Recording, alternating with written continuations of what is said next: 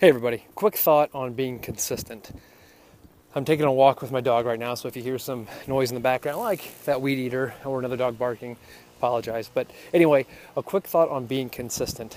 So I think when when building consistency, uh, people people tend to focus on the exact task that they're trying to be more consistent at. Let's just, for example, keep it in uh, fitness realm and talk about going to the gym and all these things get in the way of going to the gym.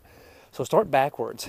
If you're trying to build consistency by going to the gym, okay, going to the gym is isn't the consistency part. The consistency part is making time after work or before work.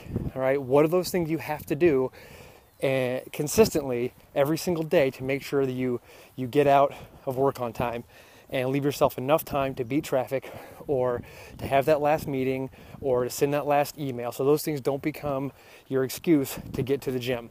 Just like you could apply that to anything with eating, with your sleep, with whatever.